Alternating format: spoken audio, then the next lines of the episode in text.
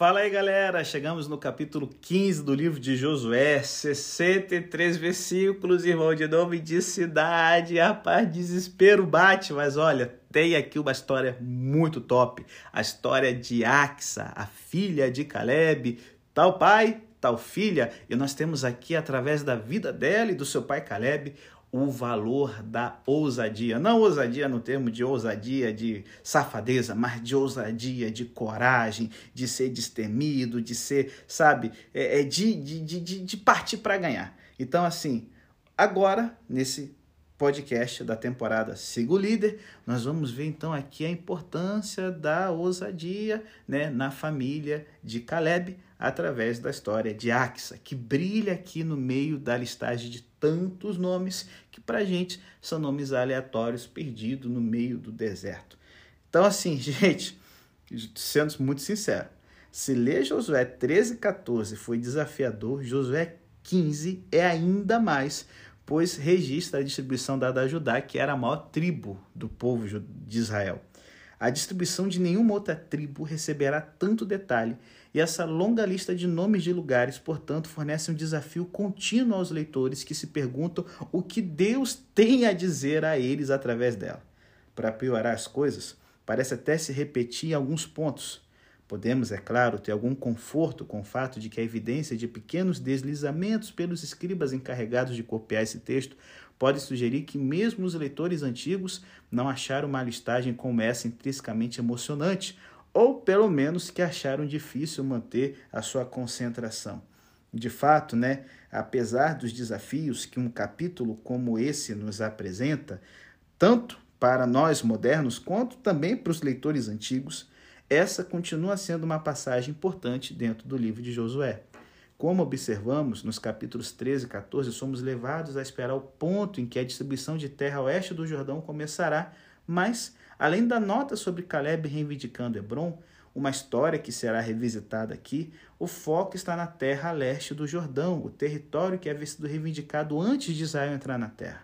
Só agora a distribuição propriamente dita começa, na terra prometida de verdade, embora um pouco sinistra, né? É, seja o capítulo 15 concluir com uma história que se refere à incapacidade de Judá de expulsar os jebuseus em Jerusalém de modo que eles continuam a morar com o povo de Judá até o ponto em que essa lista foi compilada. Essa nota contrasta com a continuação no capítulo 15 da história de Caleb. Caleb permanece como alguém que reconhece não apenas o presente da terra que Jeová deu ao seu povo, mas que reconhece que esse presente tem que ser reivindicado pela fé e ação também. A nota final do capítulo 15, no entanto, mostra que Apesar de alguns indivíduos exemplares, Judá foi incapaz de reivindicar a promessa de Deus na íntegra. Em conjunto, esses elementos apontam para a fidelidade de Deus e as possibilidades que a fidelidade humana pode experimentar em resposta, reconhecendo que o exemplar não é universal, infelizmente. Deus permaneceu fiel, mas um povo que não vivesse fielmente em resposta não desfrutaria plenamente da bênção de Deus. A bênção estava lá, como ficou claro pelo fato de que Judá estava na terra, mas a presença contínua dos jebuseus indicou que poderia haver mais. De fato, poderia haver mais fica muito claro pelo fato de que, em comparação com as listagens para as outras tribos, muito mais espaço é dado à lista das cidades que o Senhor estava dando a Judá, porque Deus sempre cumpre suas promessas.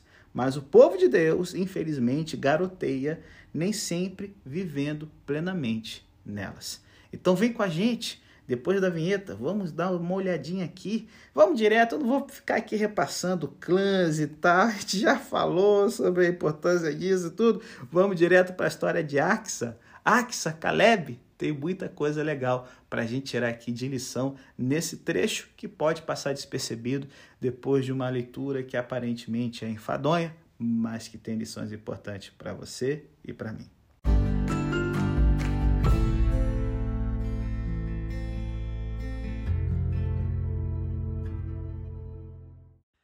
Galera, eu, eu vou te falar, eu acho muito engraçado um projeto voltado para jovens ter o um nome de um velho como Caleb, né? Porque eu fico pensando assim, sendo muito sincero, sei que né, 2% dos ouvintes do nosso podcast são idosos, mas galera, 85 anos, eu vou dizer eu, eu, quando tiver 85 anos, só vou esperar uma coisa, meu amigo, Jesus voltar, porque eu sei que, humanamente falando, a gente já não tem mais nada para conquistar, para se aventurar, enfim, tô sendo assim bem tosco, porque é o que a gente espera normalmente. Só que nós temos aqui Caleb, cara, que não, tá com 85 anos, mas ele tá determinado a tocar o louco e conquistar o que é dele. Caleb, não sei, é, é, é, é mais parecido com alguém, sei lá. É, é, eu vejo muito isso de, de, de para cima, de ganhar, de vencer, de alguém que nasce, por exemplo, no Rio Grande do Sul. Caleb é como se fosse aquele gauchão Durão, que sabe, foi para Rondônia, Mato Grosso, né, abrir é, fronteiras agrícolas, soja, fazenda e tudo mais, e vamos embora, deixa para trás e vamos agora conquistar o que é nosso. E, e, ele era já desse jeitão quando ele tinha 40, né? Vamos imaginá-lo literalmente, né? É, é, é, com essa idade, porque é o que ele tinha quando ele foi um espia. Ele, Josué, estava entre os jovens comissionados a investigar como Canaã era. Os outros dez espias eram mais como, né, os mineiros. os mineiros que são mais pessimistas, cautelosos, prudentes, que só enxergam os problemas. Olha que eu nem botei Caleb como carioca para não ter treta, beleza? Só que assim, para eles, a conquista daquele território seria impossível. Os cananeus eram homens grandes. Caleb e Josué acreditavam no lema: Yes, we can! Sim, nós podemos! Isso não era devido ao fato de eles possuírem genes diferentes, embora fosse verdade no caso de Caleb, como eu vou falar daqui a pouquinho para vocês. Caleb afirma: Eu mesmo segui totalmente ao Senhor meu Deus, aqui no capítulo 14. Em hebraico, é, é trata-se de uma expressão estranha, mas literalmente Caleb está dizendo: Eu me enchi de Jeová, meu Deus.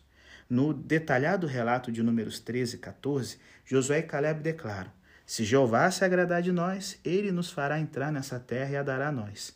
Somente não sejamos rebeldes contra o Senhor. Jeová está conosco, não tenhamos medo deles. Ele não quer ser presunçoso, mas sabe que Deus pode tornar isso possível. E Deus prometeu que Caleb e Josué entrariam na terra prometida, ao contrário do povo que não acreditou nessa possibilidade, e agora Caleb quer descontar o seu cheque. Quando os espias fizeram o reconhecimento da terra, uma geração atrás, eles tinham entrado a partir do sul e, portanto, de Hebron, e foi ali que eles viram os gigantes que amedrontaram a maioria deles. Caleb sabe que Israel enfrentará o mesmo desafio naquela região. Deseja que lhe seja dado o maior desafio que existe. Ele ainda não perdeu sua vocação, energia ou sanidade Bem, talvez o entusiasmo de Caleb por enfrentar os gigantes lance dúvidas sobre a sua sanidade mental, mas é o lado mineiro falando novamente. então, assim, o pedido de Caleb também ilustra como, de fato, no, no caso da vida de Josué, a terra que resta a ser possuída é muito grande, apesar dos comentários anteriores sobre como Josué tomou toda a terra. A princípio, esse grande líder fez isso logrando algumas vitórias espetaculares em diferentes regiões de Canaã. No entanto, o pedido de Caleb constitui apenas uma das observações no livro de Josué que indicam quanto ainda resta conquistar, ao ponto de a gente ver aqui no capítulo 15 ele dizendo: Olha, quem derrubar né, a cidade do livro, né, quem aqui me ajudar a terminar a conquista de Hebron, eu vou dar Axa, minha filha, por esposa. E aí a gente vê que Otoniel, Quenezeu, um parente de Caleb, foi lá, tomou a cidade e recebeu Axa como mulher. Eu fico pensando assim, como assim, a gente que é homem, a gente é mais tosco. Ler essa história e pensar, ai, que legal, o cavaleiro foi lá e conquistou a dama. Mas olha, eu imagino que algumas amigas, né, que são mais assim, né, assim, aquela feminista assim do bem, né, cristã, empoderada e tal, devem ficar charopaças quando lê um negócio desse, cara. É, é, eu até tô lembrando aqui que uma vez eu estava conversando com uma, uma jovem da igreja que estava desapontada porque a igreja adventista ela não permitia mulheres sendo pastoras. Afinal de contas, as mulheres haviam desempenhado um papel fundamental no movimento adventista Porém, os homens assumiram o controle e não mais permitiram que as mulheres tivessem todo o desempenho, liberdade e autoridade que possuíam no início, como a gente vê através da vida de Ellen White, por exemplo. Uma tristeza adicional era o fato de, de ela apreciar sobremodo as distintas ênfases do movimento adventista. Caso ela abandonasse a igreja totalmente, né, unindo-se a uma outra denominação que, que aceita mulheres no pastorado, ela sabia que perderia o contato com aquilo que ela se identificava. As mulheres, na realidade, exercem liderança na igreja adventista, por exemplo, na China, na Europa, em alguns lugares dos Estados Unidos e Canadá, existem mulheres pastoras, diferente da divisão sul-americana, que é mais conservadora nisso. Só que assim, elas são obrigadas a fazer isso de forma sutil, porque a igreja tem regulamentos que são mundiais. Então, assim, é, é, é possível ver essa mesma história repetida na igreja primitiva, no qual as mulheres, de uma, originariamente, detinham uma autoridade para ministrar que mais tarde desapareceu. Constata-se o mesmo em Israel, gente. Na pessoa de alguém como a irmã mais velha de Moisés, Miriam, bem protagonista, né? E aqui nós vemos que as mulheres são obrigadas a desenvolver estratégias para viver em um mundo dominado por homens e não serem engolidas por isso.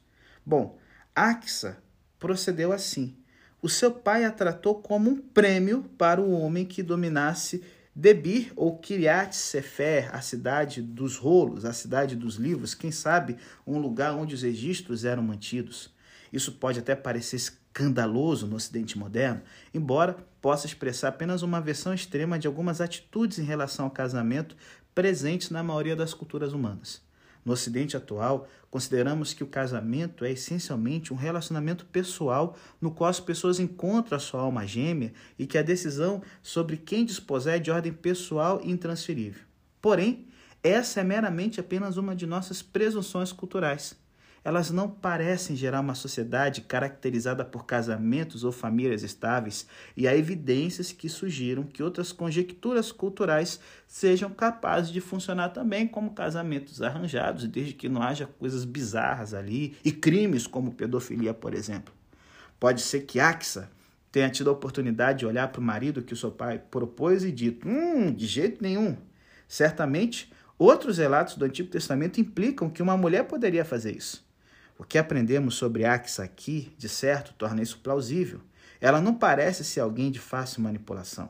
Quando ela vai morar com Otoniel, ela arquiteta um plano com ele para convencer Caleb a lhes dar um pedaço a mais de terra. Sabemos, do capítulo 14, que Caleb não é covarde, mesmo com 85 anos, e ao que parece, a filha herdou os genes do pai. Quando ela volta para casa e desce de seu jumento com um semblante determinado, Caleb pode ver que há problemas à vista. Parece que a história foi resumida. Primeiro, ela discorre sobre a terra, que talvez fosse o dote que Axa leva consigo ao casamento, mas que legalmente permanece com ela, como eu já expliquei em outros podcasts. O dote era um presente financeiro do pai para que a mulher entrasse como uma sócia no casamento, para que ela não fosse tratada como uma, uma escrava, como alguém inferior no relacionamento conjugal. Então, ela administrava essa grana para a família poder prosperar, certo? A narrativa pressupõe essa doação de terra e agora levanta a questão sobre a água. Debir é uma terra situada ao sul de Hebron, onde o próprio Caleb tinha sua poção, sendo, portanto, muito árida. É uma região que está se tornando desértica no tempo bíblico. Axa manipula os homens de sua vida para lhe assegurar um acordo melhor que o inicialmente proposto por eles. Ela age como uma astuta mulher de negócios, como Abigail na história de Davi e a mulher virtuosa de Provérbios 31. Axa, seu pai e seu marido, há um detalhe aqui, são todos quenezeus, povo que remonta a sua ancestralidade a Kenais, um descendente de Esaú. Ou seja, eles não são israelitas, galera. Esaú foi o homem preterido por Deus que em seu lugar escolheu Jacó, que é Israel. Deus agrupou os quenezeus com povos como os hititas e os cananeus, cuja terra seria entregue aos descendentes de Abraão, como vemos em Gênesis 15 e 19. Por ironia, o nome de Caleb é similar a uma palavra hebraica para cachorro, Keleb. Não se deve dar coisas sagradas ou alimento dos filhos aos cães pagãos, Jesus afirmou em Mateus 7, verso 6. Porém, mesmo os cães podem comer das migalhas que caem debaixo da mesa. Caleb era o melhor cão fiel e ele comeu mais do que apenas migalhas. Como Josué, esse homem que não nascera israelita teve total confiança de que o Senhor poderia dar a terra ao seu povo. Da mesma forma que Raabe contrasta com Acã, Caleb se contrapõe a praticamente todos os israelitas. Novamente, ele lembra a Israel que nascer um israelita não significa nada, exceto se for comprometido com o Senhor, e que, ao contrário, o fato de não nascer um israelita não exclui a pessoa de se tornar israelita por adoção.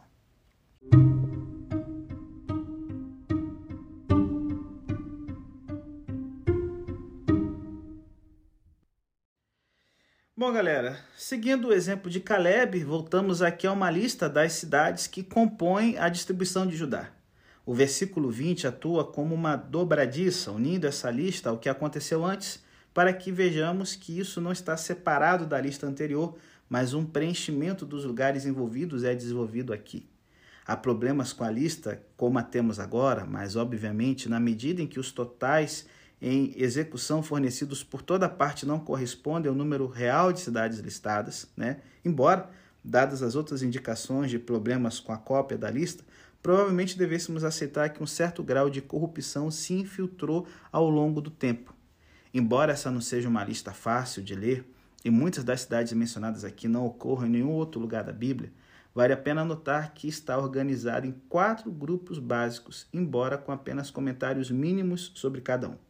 Os versos 21 a 32, portanto, se concentram nas cidades do extremo sul, indo em direção ao Negev, juntando-se assim essa lista com a história anterior de Caleb, embora essa cidade estivesse mais ao sul novamente. Então, nos versos 33 a 47, as cidades das terras baixas são listadas, cobrindo a área no, no, no, na região da Judéia que vai das montanhas em direção à planície marítima. Dentro desse grupo há uma lista de cidades filisteias nos versos 45 a 47, que serve para mover a lista até a costa mediterrânea. Então, outro título curto indica que retornamos às montanhas no oriente da, da distribuição de território que Judá recebeu, nos versos 48 a 60, com as cidades mais ou menos listadas de sul a norte. Finalmente, disse que um grupo bastante vago está no deserto, nos versículos 61 a 62, aqui descrevendo lugares da região em direção ao Mar Morto. É interessante que um desses nomes é, é Netofa ou Neftoa, como aparece em algumas versões, é uma palavra que remete a um nome egípcio que era do faraó Merneptah, que substituiu seu pai Ramsés II, que é o faraó do Êxodo, e que afirma numa estela comemorativa que ele, que ele é, é, fez no, durante o seu reinado no Egito, que por volta do ano 1210 a 1207 ele destruiu totalmente Israel. A gente sabe que os faraós eram bem fanfarrões quando descreviam uma vitória militar, mas uma coisa interessante aqui sobre essa cidade ter o mesmo nome né, hebraico, é, é, é o mesmo, a, a, raiz do mesmo nome egípcio do faraó Amerneptah, é que uma coisa que eu esqueci de destacar sobre a história de Ai é que provavelmente Ai era uma fortaleza egípcia, já que Canaã, nessa época, era controlada pelos egípcios. Só que com as pragas e o êxodo de Israel, o egípcio ficou muito quebrado financeiramente e ainda teve o azar de receber uma invasão de povos marítimos chamados de povos do mar, dentre eles os filisteus, que tocaram o louco na região marítima do Egito, se estabelecendo no território cananeu que fazia parte do Egito antigo. Então, enquanto os filisteus estão desorganizando ali a região da Palestina, Meneptari faz uma campanha para tentar manter Canaã dentro do território egípcio, mas ele não é bem sucedido. Provavelmente essa vitória que ele se refere, né, como tendo vencido Israel, é o primeiro achado arqueológico mais antigo, é o mais antigo achado arqueológico que tem o nome de Israel como nação. Ele descreve uma derrota que provavelmente tenha sido a única derrota que Israel sofreu né, durante o, a conquista de Canaã, que foi na mão da cidade de Ai, né, que provavelmente, provavelmente não, os registros arqueológicos mostram que nessas ruínas de Ai, Ai seria um, uma fortaleza egípcia para manter o controle das caravanas e da região. Então, assim, é, é, é, que veio esse nome, eu me lembrei aqui, é, eu tinha esquecido de comentar na parte de ai, enfim.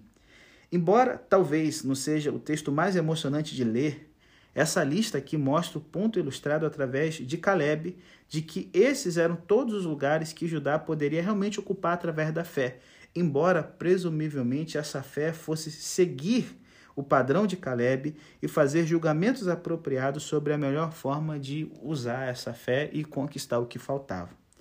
Bom, fechando nosso podcast, no final dessa lista, no entanto, de repente, há uma nota editorial que nos aparece. Judá não conseguiu expulsar os jebuseus e, portanto, eles continuaram a viver com o povo de Judá até o momento em que essa lista foi compilada.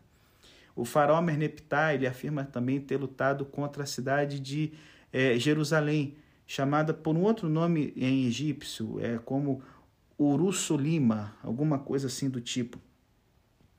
Obviamente, a gente já vai ver isso mais na frente no livro de 2 Samuel, isso mudou após a captura de Jerusalém por Davi, e de certa forma Davi se tornou pró, o próximo exemplo de alguém que viveu a fé na promessa de Jeová no modelo de Caleb, só que tristemente séculos depois, tá certo? Não nos é dito porque eles não puderam tirar os jebuseus da cidade, mas dada a nota confiante mostrada em Caleb, a implicação é que Judá como um todo não exerceu fé da mesma maneira.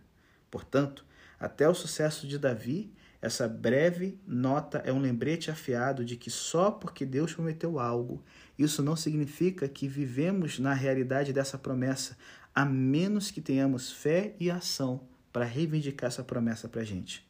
Dadas as informações limitadas aqui, não podemos dizer mais do que isso, mas é um lembrete importante da importância contínua tanto de saber o que Deus prometeu, quanto de vivê-lo pela fé.